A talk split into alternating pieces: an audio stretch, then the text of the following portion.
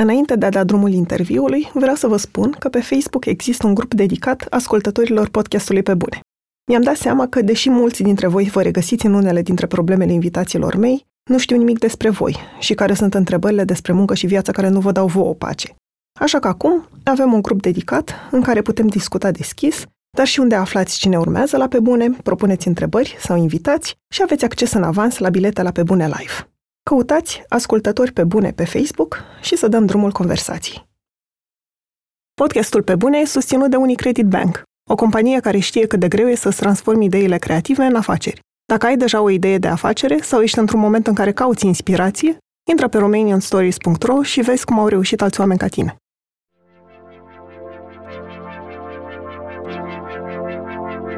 Da, îmi pasă de oamenii respectivi, da, mă mișcă ce se întâmplă cu ei, da, mă atașez de mulți dintre ei dacă petrec mai mult timp. În frumos nu mai e loc de schimbare. E acel entuziasm care cumva îți diminuează sau te face să nu te mai gândești la frică. Sunt Andreea Vrabie și ascultați pe bune. Un podcast sincer, cu oameni creativi, despre cum au ajuns cine sunt și întrebările pe care și le pun. În acest episod stau de vorbă cu fotojurnalista Ioana Moldovan. Ioana a descoperit fotografia în ultimul an de facultate, însă i-a luat peste 10 ani până să găsească curajul de a se dedica acestei pasiuni full-time. Aceeași pasiune a purtat-o la protestele din piața Taksim în Turcia sau pe frontul de est din Ucraina, dar și în unele dintre cele mai sărace zone din România, unde a surprins de la cum arată bătrânețea pentru români până la viața unui medic la țară. Fotoreportajele ei au fost publicate printre altele în The New York Times, Al Jazeera și Huffington Post. Pe lângă bucuria de a fi publicat în presa internațională, Ioana spune că asta i-a oferit și siguranța financiară de a continua să facă proiecte în care crede. Pentru Ioana, scopul meseriei de fotojurnalist este de a arăta oamenilor o realitate cu care aceștia nu au contact direct sau despre care nu știu că există, și astfel de a schimba într-o măsură mai mică sau mai mare felul în care înțeleg lumea. Salut, Ioana, mă bucur să te am în studio. Salut! Mulțumesc frumos pentru invitație. De ce fotojurnalism? De ce crezi că te atrage meseria asta? Puh, cred că asta este una dintre cele mai grele întrebări. Pentru mine, fotojurnalismul înseamnă să fiu cumva martor, chiar să iau parte la viața mai multor oameni și să le spun mai departe poveștile. Ce cred cu tărie chiar este faptul că orice om are o poveste de spus și de cele mai multe ori aceasta chiar merită spusă și foarte simplu îmi place să spun astfel de povești. În imagini, desigur. Și cum îți um, alegi într-un fel proiectele pe care le faci, viețile astea pe care le documentezi? Sunt, în general, să zic, subiecte care mă interesează personal, care cred că au o care însemnătate în societatea în care trăim. Mai sunt unele care pur și simplu idei care apar pe moment dintr-o discuție cu cineva și ajunge să mi se pară un subiect foarte interesant și atunci încerc să-l documentez. E o chestie destul de dinamică și nu... Dar Observa să fie atrase de un anumit tip de povești, pentru că nu documentezi, de exemplu, viețile oamenilor bogați sau politicienilor sau... Da, nu ai putea să spui că o lipsă de imaginație, dar uh, cred în posibilitatea ca după ce spui de poate nenumărate ori povești despre, uh, să zic, oameni dezavantajați sau care trăiesc în uh, medii mai puțin norocoase, că poate la un moment dat se poate schimba ceva. Poate am mai spus asta sau spun asta de multe ori. În frumos nu mai e loc de schimbare. Și atunci caut să spui lucruri, poate nu aș vrea să le spun mai puțin frumoase, dar lucruri și povești în care este loc de mai bine. Și poate de asta uh, m-am îndreptat către social, către mediile defavorizate, către categorii de oameni poate mai puțin înțelese de publicul larg sau la care publicul larg are un acces mai redus să, nu știu, să întâlnească sau să trăiască alături de ei sau să îi cunoască mai îndeaproape. Și atunci poate astfel de povești reușesc într-o oarecare măsură, mai mică sau mai mare, să stabilească o punte între oameni din diferite medii, de diferite pături sociale sau de diferite, chiar și naționalități, dacă spui o poveste dintr-o altă parte a lumii. Cumva asta era următoarea mea întrebare, dacă poate fotografia să schimbe în vreun fel realitatea. Ai urmărit în, în urma unor um, proiecte ce s-a întâmplat cu oamenii respectiv după? Sau parte din feedback-ul pe care l-ai primit de-a lungul timpului ți-a arătat că măcar cei care văd fotografiile ajung să înțeleagă altfel realitatea pe care oamenii mai o trăiesc? Cred că o mică schimbare, măcar la nivel de mentalitate, se produce. Ce e mai greu să obții este o schimbare la nivel de acțiune. Și asta se întâmplă destul de greu, este spre ceea ce tindem, dar chiar nu este o chestie care să vină imediat și care cred că se obține așa pocnind din degete sau spunând o poveste o singură dată și e de ajuns. Ci este un efort colectiv al tuturor fotojurnaliștilor, jurnaliștilor, să ducă cu fiecare cu părticica lui și fiecare cu uh, poveștile lui să ducă într-un final spre o schimbare de o anvergură mai mică, mai mare, dar o schimbare în bine. Și nu se întâmplă imediat, poate poate să dureze pot, decenii, ani, luni, nu știu, habar n-am până se produce, dar cred că putem, nu știu, și cum zice, pune osul să, să facem ceva, să fie mai bine pentru anumite categorii de oameni sau pur și simplu să aducem la cunoștința altor oameni ce este în jurul lor și ce alte realități uh, există în țara noastră, pe lumea asta, la care ei poate nu au acces sau la care poate nu se gândesc în fiecare zi, dar ele sunt acolo. Mai ales acum când suntem invadați de atât de multe fotografii și nu doar de la noi și din afara țării, crezi că mai pot genera emoții? Că oamenii nu devin cumva um, imuni la suferință transmisă prin fotografie? Oamenii cred sau cred că e un mecanism de autoapărare cumva și devin imuni la suferință și probleme indiferent că e vorba de fotografii, că e vorba de presă scrisă, că e vorba de uh, video și într-adevăr cred că nu e nicio persoană pe lumea asta care vrea să stea toată ziua să vadă numai uh, calamități și numai uh, povești, uh, să le spun, triste, dar Asta nu înseamnă că dacă le ascundem sub preș și încercăm să le uităm, ele și dispar. Și atunci, prin, nu știu, prin repetiție chiar, chiar dacă aceasta duce la uh, ce ai numit tu imunizarea publicului față de probleme, nu cred că trebuie să renunțăm. Poate fiecare, nu știu, chiar din public își ia la un moment dat o pauză dar la un moment dat tot uh, va reveni să se gândească sau să citească sau să uh, uh, parcurgă un material de presă legat de anumite probleme care sunt importante pentru conștiința noastră de oameni pe această planetă. Înainte de a porni un proiect nou, ai vreo teamă în legătură cu ce o să urmeze? Tot timpul există o teamă. De cele mai multe ori este legată de acces, Adică cât de mult o să reușești să fii acceptat în, uh, nu știu, viața persoanei respective sau a colectivului respectiv, pentru că de nivelul accesului și de timpul petrecut cu persoanele respective depinde și, până la urmă, calitatea fotografiilor sau calitatea proiectului. Și atunci, da, ai o teamă că poate nu reușești să obții accesul dorit, dar cumva la început de fiecare proiect e învinsă de uh, entuziasmul unui nou început, unui nou proiect, unei noi, unei noi povești și atunci cumva se estompează. Și odată ce ai ajuns acolo, cum încerci să câștigi încrederea oamenilor? Cred că cel mai important este să tratezi oamenii respectiv cu respect și sinceritate. Adică să le explici foarte clar și foarte sincer ce vrei să faci, care este scopul uh, poveștii pe care vrei să o spui, cum vrei să o spui și întotdeauna să ai respect față de acei oameni.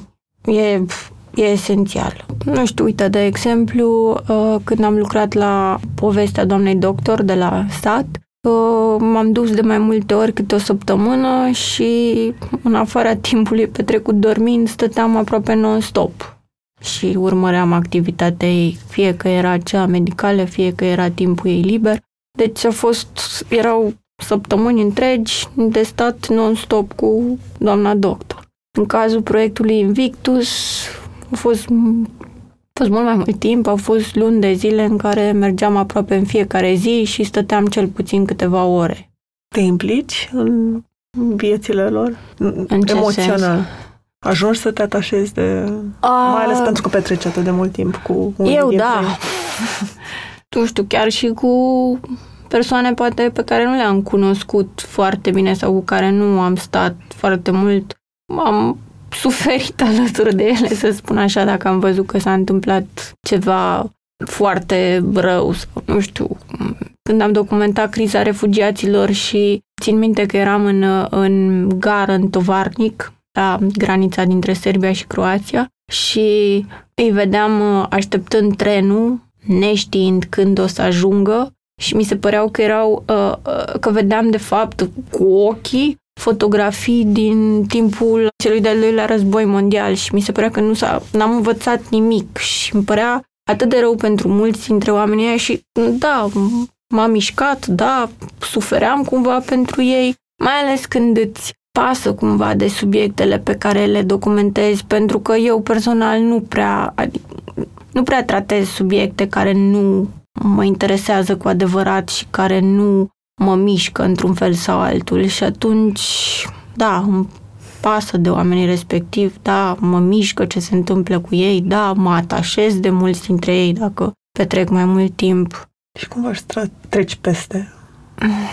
Luând chiar exemplul ăsta cu criza refugiaților, cât stau cu tine, după ce deja ai plecat de acolo. Sunt multe amintiri care stau cu tine și nu sunt neapărat cele, uh, numai cele neplăcute. Mi se pare că mai multe consumă pe moment. Pentru că după aia, dacă, de exemplu, începi un alt proiect, vei găsi altceva care să te preocupe sau alte persoane pentru care să te consumi și atunci cumva e o trecere așa de la un consum la altul în care, da, poate nu mai ai nici timp și da, nu faci numai asta toată viața, toată ziua. Mai ai și viață personală, mai ai și probleme din viața ta de zi cu zi, mai ai la ce să te gândești și, și în afara muncii de fotojurnalist. Și atunci, cumva, da, ai un nou proiect, te gândești la el, ai viață personală și probleme personale, te mai gândești și la ele. Și în anumite momente te mai gândești și la lucrurile prin care ai trecut sau oamenii pe care i-ai întâlnit. Da. Ce responsabilitate simți că ai atât față de... Și știu că nu-ți place cuvântul ăsta și nici eu nu vreau să folosesc subiecti. Față de oamenii pe care îi M-am ferit fotografiezi, să folosesc. dar și față de public. Cred că cea mai mare responsabilitate pe care o ai ca, și pun în paranteză aici, foto și jurnalist, este să nu minți. Acum știm cu toții că obiectiv 100% nu poate fi nimeni și a cere obiectivitate de la un jurnalist, adică obiectivitate pură de la un jurnalist, e așa o utopie. Și atunci cred că cel mai simplu spus și cel mai corect spus este să nu minți. Să nu minți nici publicul, să nu te minți nici pe tine și să nu minți nici uh, oamenii pe care îi documentezi. Și prin asta vreau să, să nu le denaturezi povestea în niciun fel. Și de multe ori poate să te gândești cum ar uh, vrea ei să apară în poveste. Adică nu, nu e o minciună, dar cumva să nu să, le cuno- să ajungi cumva să le cunoști esența și să reușești să o transmiți mai departe. Ceea ce nu e așa ușor, adică e și e cumva mult de muncă și cu toți încercăm sau eu încerc să ajung acolo, poate nu reușesc de fiecare dată, dar e acolo undeva în spatele creierului undeva care spune încearcă asta și cât reușesc, mă bucur că reușesc. Dacă nu se întâmplă de fiecare dată, îmi pare rău, da? A fost vreun proiect la care, nu știu, un timp ai ajuns să spui tu întrebări dacă într-adevăr n-ai mințit? Nu știu, adică de mințit nu, nu am mințit. Sau că poate n-ai înțeles exact Poate ce... nu am, ă, da, nu știu, poate sunt proiecte, cel puțin mai la început, pe care nu le-am documentat atât de în profunzime, dar poate nici nu era un subiect, nu știu, mă gândesc acum la, la povestea cu bâlciurile. Am numit-o proiect, dar era o vizită la cât mai multe bâlciuri din uh, România și cum vreau să văd cum evoluează lucrurile și cum se modernizează cumva aceste adunări. Dar nu sunt convinsă că la momentul respectiv știam cum să tratez în profuzime subiectul, știam cum să-l uh, documentez cu adevărat și probabil a fost o, un pic mai superficială, cel puțin la nivel de esență, nu neapărat vizual, dar cred că se putea face mai bine. Adică puteam să o fac eu mai bine nu numai la momentul respectiv, dar probabil acum aș încerca să o fac mai bine. Dar asta zic că nu cred că am mințit și nici nu am omis ceva uh, voluntar sau voit, ci pur și simplu nu am știut la momentul respectiv cum să o fac mai bine. Unicredit Bank, banca minților creative, susține The Power of Storytelling, o conferință anuală dedicată poveștilor bine spuse. A opta ediție are ca temă Rewrite și va avea loc între 12 și 13 octombrie. Jurnaliști premiați cu Pulitzer, fotoreporteri, producători audio, regizori, specialiști în marketing și politici publice vor vorbi despre puterea poveștilor de a rescrie narațiunile existente, personale și sociale, și de a construi un viitor în care oamenii să aibă mai multă încredere unii în alții și să contribuie împreună la schimbare. Detalii și înscrieri pe thepowerofstorytelling.org.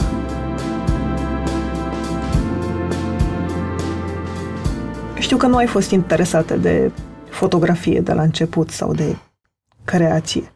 Ai terminat marketing, ai lucrat în departamente de marketing și de vânzări pentru o perioadă destul de lungă, de mai mult de 10 ani. Ce crezi că îți lipsea în meseriile astea de ai devenit din ce în ce mai atrasă de fotografie? Într-adevăr, am descoperit uh, fotografia aproape la sfârșitul facultății sau chiar după sfârșitul facultății. La momentul respectiv chiar era doar o curiozitate cumva dacă, nu știu, dacă pot și eu să surprind în imagini ce vedeam că fac alții pe care îi urmăream pe internet, vorbesc de fotografi celebri, nu știu, eram fascinată de Bresson la vremea respectivă și la momentul respectiv nu aș fi văzut-o niciodată pentru mine ca o meserie sau nu m-am gândit așa, nu am avut nici uh, influențe, să zic, în familie care să mă îndrepte pe, pe această cale. Și atunci era o pură curiozitate să văd dacă pot, dacă îmi place. Dacă... Și adevărul e că mi-a plăcut din ce în ce mai mult, dar cumva mi-a fost greu cu trecerea timpului să găsesc și aș spune să găsesc curajul și chiar nu, nu e un uh, cuvânt exagerat. Să găsesc curajul să o iau de la capăt, să renunț la un anumit stil de viață și un anumit confort financiar obținut prin ani de muncă în alte domenii și mi-a luat foarte mult timp să, uh, să-mi dau singur acest uh, șut în fund și să o iau pe această cale pe care cumva foarte mult timp mi-am dorit să o apuc încolo, să fac numai fotojurnalism. Și nu e, nu e neapărat că îți lipsește ceva acolo. Este pur și simplu faptul că îți dorești să faci altceva mai mult decât ce faci acolo. Nu e... Îți lipsește de fapt ce vrei cu adevărat să faci. Sau ce ai descoperit că, ce ai descoperit că vrei să faci poți la începutul unei, să zic, cariere, deși sună nu, foarte corporatist, dar la începutul unui drum în viață poți să nu ai habar de ce vrei cu adevărat. Iar eu la 18 ani cred că chiar nu știam foarte bine pe ce lume trăiesc spre deosebire de alți oameni sau alți copii din zilele azi care îi văd mult mai conștienți de realitate, mult mai ancorați, mult mai uh, siguri pe ce vor să facă. Eu la... Da, vreau să lucrez în advertising. N-am ajuns niciodată. Da, asta zic, la începutul, la o vârstă mai tânără, dacă, mai ales dacă nu ai, și mi se pare important, dacă nu ai un exemplu în familie sau dacă nu ai pe cineva care te-a ghidat cumva pe o anumită cale, este greu să știi ce vrei să faci sau ce te pasionează cu adevărat. Iar eu, într-adevăr, am descoperit târziu asta și, uh, într-un fel, regret, pentru că sună ciudat, dar parcă am pierdut ani în viață în care puteam să cresc ca uh, fotograf, să învăț mai multe, să, să capăt mai multă experiență și regret cumva că n-am găsit mai devreme, dar mă bucur că până la urmă am, am găsit fotojurnalismul și, sau el m-a găsit până sau nu știu. Știu că o perioadă ai făcut fotografie în paralel cu jobul. Da. În ce moment sau ce te-a făcut să decizi că te vei dedica doar fotografiei? Da, recunosc că uh, s-au pupat cumva niște lucruri uh, și anume uh, frustrarea mea că nu am destul timp uh, să fac fotografie cu oportunitatea de a lucra la momentul respectiv pentru Euractiv și de a lucra cumva remote, făcând um, lucruri destul de creative. Pentru mine făceam infografice și filmulețe animate și aveam uh, suficient timp sau oricum mai mult timp decât înainte să, uh, să mă ocup și de proiectele de fotojurnalism. Pentru că înainte doar în concedii. Înainte, da, în timpul liber, în weekend, în concedii, adică toate concediile mele foarte mult timp uh, erau dedicate poveștilor pe care vreau să le spun. Nu, sau nu mă gândeam să mă duc într-un loc fără să, într-un loc, să zic, în concediu, fără să spun o poveste de acolo sau, sau îmi luam concediu în funcție de oportunitățile care apăreau să merg undeva și să, și să fac uh, niște fotografii, să fac un proiect mai mic, mai mare. Și da, am avut această șansă de a lucra la un proiect un an de zile, într-adevăr cu un salariu fix, care cumva era o trecere de la confortul material pe care mi-l dădea jobul full-time la acest hibrid cumva de salariu un pic mai mic, dar cu timp suficient pentru, pentru a face ce vreau să fac. Și după anul respectiv uh, am trecut la freelancing 100%. Uh, Și cum faci față freelancing Că asta vine cu multe incertitudini. Uh, da.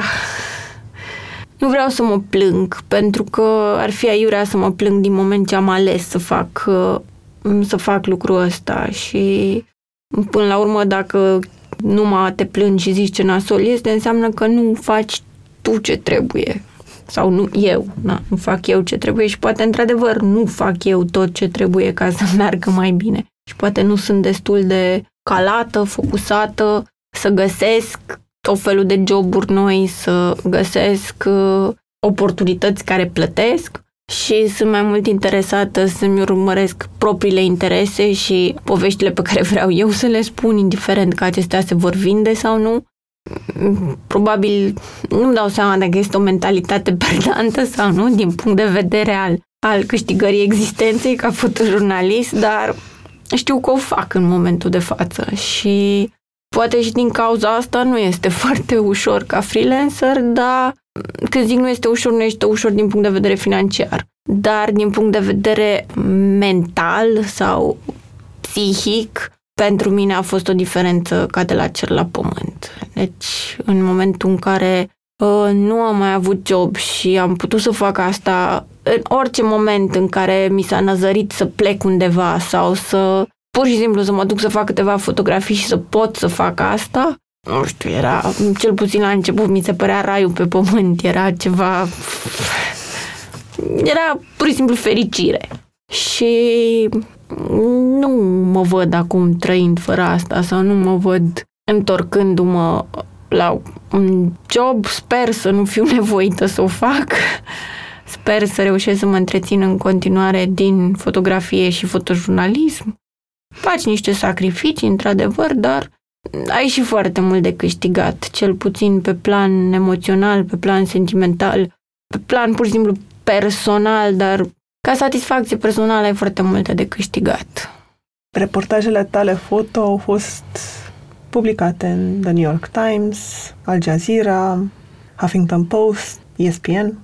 Ceea ce m-a făcut să mă întreb dacă succesul ăsta, pentru că e succes, nu știu cum altfel să-l numesc, simți că a creat un soi de presiune sau că ai tu niște așteptări de la tine ca în continuare pozele tale să fie la fel de bune, să fie preluate de același tip de publicații? Acum sunt, sunt două componente de luat, să zic, în calcul când vine vorba de presă internațională. Și da, primul este cel de satisfacție pe care o ai ca fotojurnalist să fii publicat în aceste publicații de renume internațional, dar mai este și componenta financiară. Pentru că în afară și instituțiile media din afară plătesc pentru fotojurnalism. Astfel că dorința de a uh, publica în media din străinătate nu vine doar din uh, satisfacția de a avea un renume sau din, uh, până la urmă, bucuria că au fost uh, fotografiile tale preluate de o astfel de instituție, ci și din nevoia de a-ți asigura un trai. Și în momentul când reușești să vinzi un, uh, să zic, reportaj sau o poveste la o publicație din uh, străinătate, ai pe lângă șansa de a-ți asigura un venit decent și acela de a-ți continua cumva munca și de a avea fonduri să, uh, să faci alte proiecte. Pentru că, din păcate, în România, pentru fotojurnalism, nu mi se pare că se plătește la un nivel satisfăcător pentru branșa noastră poate nu satisfăcător, dar la un nivel care să-ți permită efectiv să trăiești doar din ce vinzi, să zic așa, în, în, în țară. Am vorbit cu mulți oameni la pe bune, de la artiști și antreprenori până la scriitori și fotografi. Au fost alegeri subiective, dar am vrut să invit în fața microfonului oameni care au ajuns să fie printre cei mai buni din domeniul lor – să încerci să devii cea mai bună versiune a ta în meseria aleasă implică responsabilități, stres și multe dileme profesionale, dar și satisfacția că s-ar putea să lași ceva valoros în urma ta. În valoarea perseverenței și a muncii către un ideal, crede și Best Jobs. Prin tool și informații online, Best Jobs își ajută utilizatorii să exploreze o multitudine de oportunități și să descopere jobul care le permite să-și valorifice la maximum skillurile și pasiunile. Pentru că, atunci când te gândești la ce vrei să faci, nu este niciodată vorba despre o simplă alegere, ci de a descoperi unde e locul tău. Intră acum pe Best Jobs și descoperă jobul unde poți fi și tu cea mai bună versiune a ta. Ai făcut fotografii la protestele din România, din Turcia, din Ucraina, locuri în care mi imaginez sunt foarte mulți fotojurnaliști. Încerci în vreun fel să te diferențiezi sau să surprinzi alt tip de imagini decât restul? Cred că fiecare dintre noi sau fiecare dintre fotojurnaliștii care sunt acolo încearcă să surprindă alt fel de imagini sau să iasă cumva în evidență cu o imagine sau cu o fotografie și da, cred că pe lângă fotografiile de acțiune, când e ceva acțiune la un protest, cauți tot felul de momente din, uh, să zic, din piață, poate mai interesante, poate mai grăitoare, poate mai emoționante, îți iese, nu-ți iese, nu știu, depinde. Ești cumva cu ochii în patru la tot ce se întâmplă acolo, chit că este mai departe de acțiune sau mai aproape de acțiune și da, e, în mod clar este și o chestie de noroc, de șansă. Ți-ai creat jumătate din noroc, să zic așa, prin faptul că te-ai dus la protest, eveniment sau ce, ce o fi acolo, dar după aceea, la, legat de ce se întâmplă într-un colț sau în celălalt al zonei unde te afli, al locului în care te afli și dacă ești efectiv la o distanță în care, la care poți să fotografiezi de un lucru interesant care se întâmplă, e noroc. Poți să fii pur și simplu în colțul celălalt al pieții făcând altceva. O parte dintre protestele astea și nu cele de la noi, în piața Taksim, pe Euromaidan, au fost și violente sau mai violente ca la noi.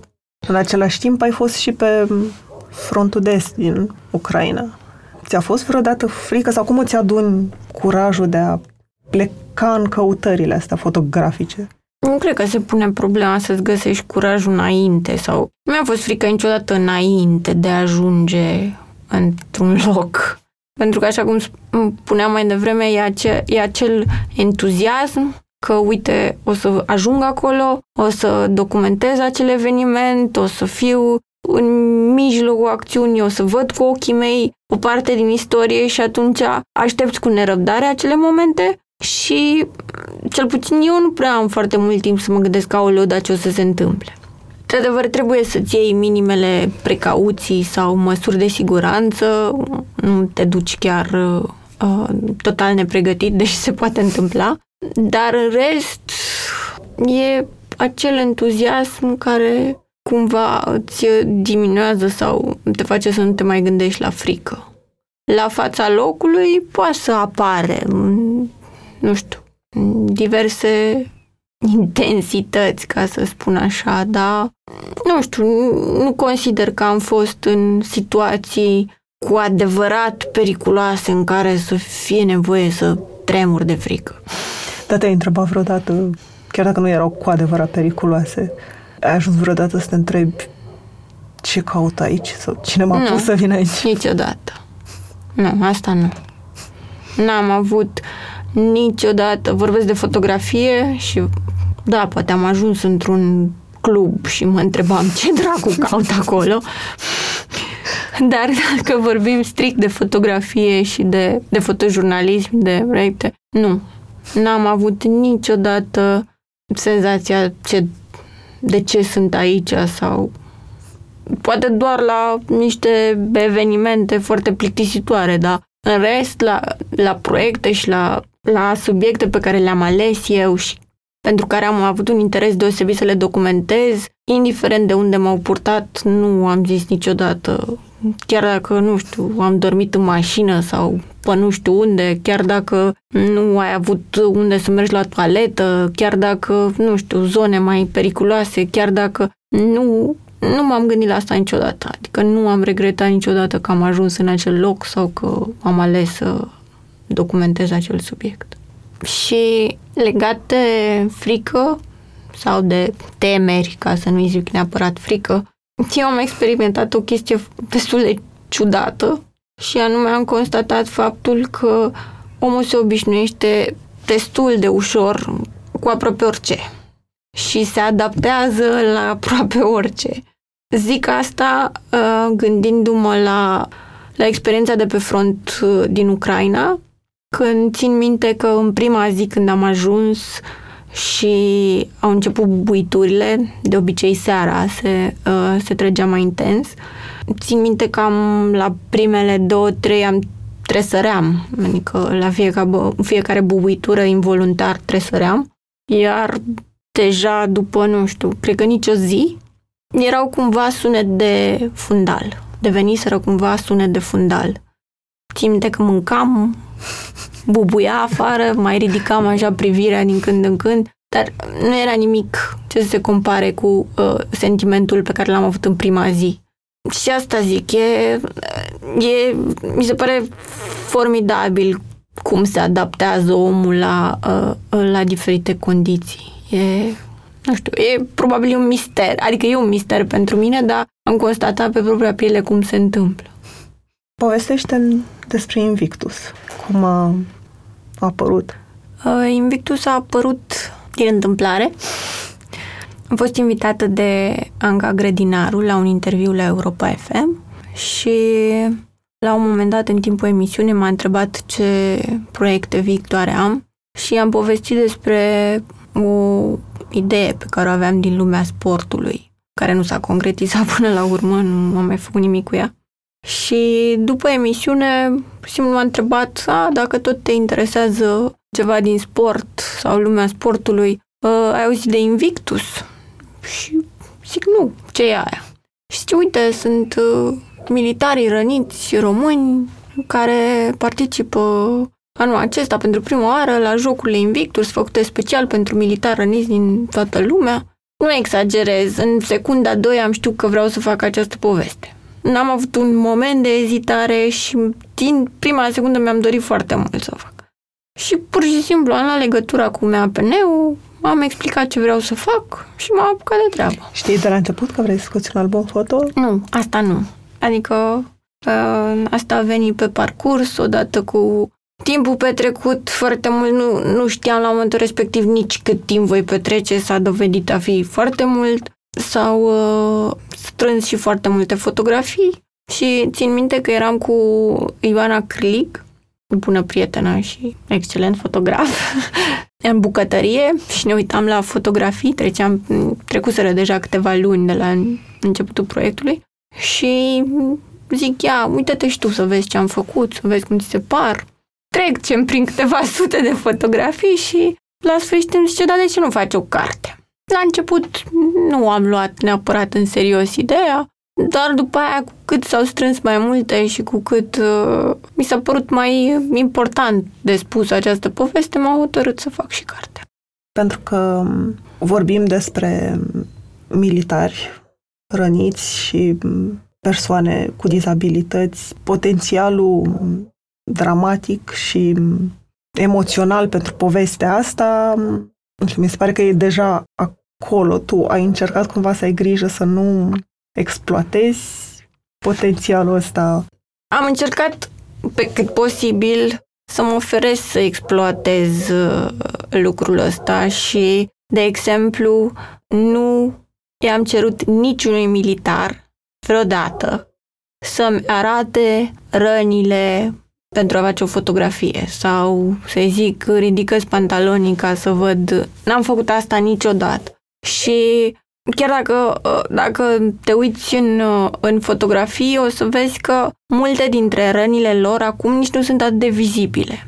Adică dacă ei sunt, uh, nu știu să zic, îmbrăcați în training sau chiar în short mulți dintre ei și tricou, nu o să vezi aceste răni, pentru că în afară de puțini care într-adevăr au o proteză la picior sau unul dintre ei care este în scaunul cu rotile, marea majoritate a rănilor nu sunt atât de vizibile sau nu mai sunt. Asta nu înseamnă că rănile lor nu au în continuare urmări sau că nu, nu știu, nu le dau în continuare dureri sau sunt, îi, îi împiedică cumva să facă un efort foarte mare. Dar din punct de vedere pur vizual, nu sunt atât de evidente.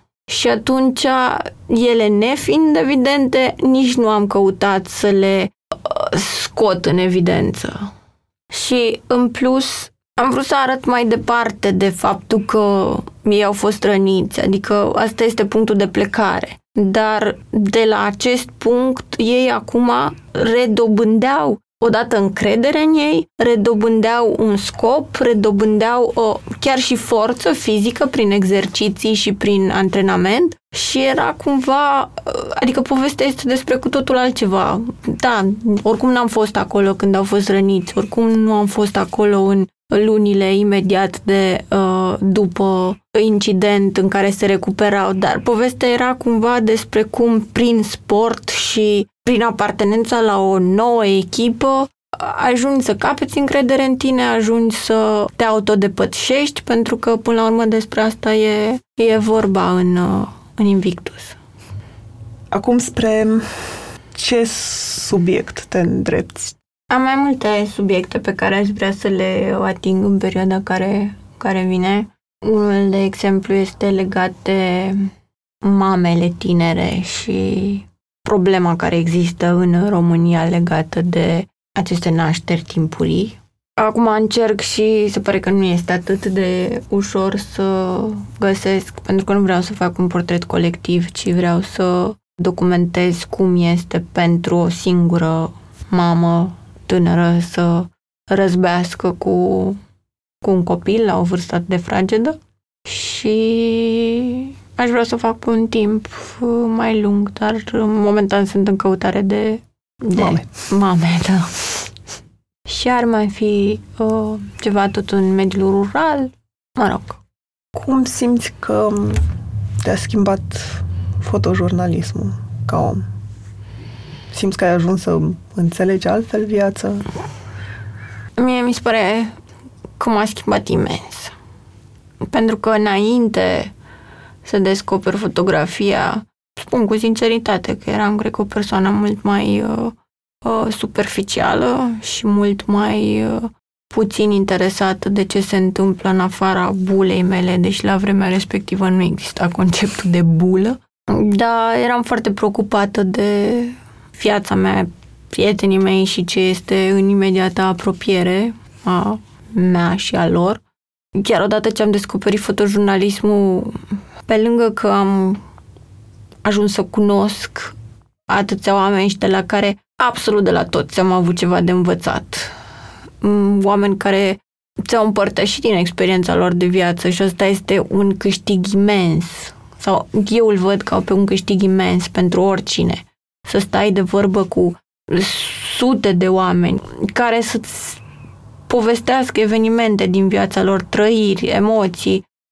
E și am mai, am mai spus-o și, da, mi se pare, chiar mi se pare că ajungi cumva în momente să trăiești sute de vieți într-una singură și e un câștig ca niciun alt. Și sunt mai atentă la ce se întâmplă în jurul meu, sunt mai deschisă față de mulți oameni și și îmi pasă mai mult.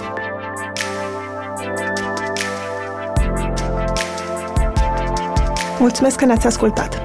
Podcastul Pe Bune este produs de Dor, tema muzicală e compusă de Alex Turcu, editor de sunet e Horia Balda, asistent de producție Elena Văduva. Dacă v-a plăcut episodul, m-aș bucura să-l dați mai departe în social media sau altor oameni care încă nu știu de podcastul Pe Bune.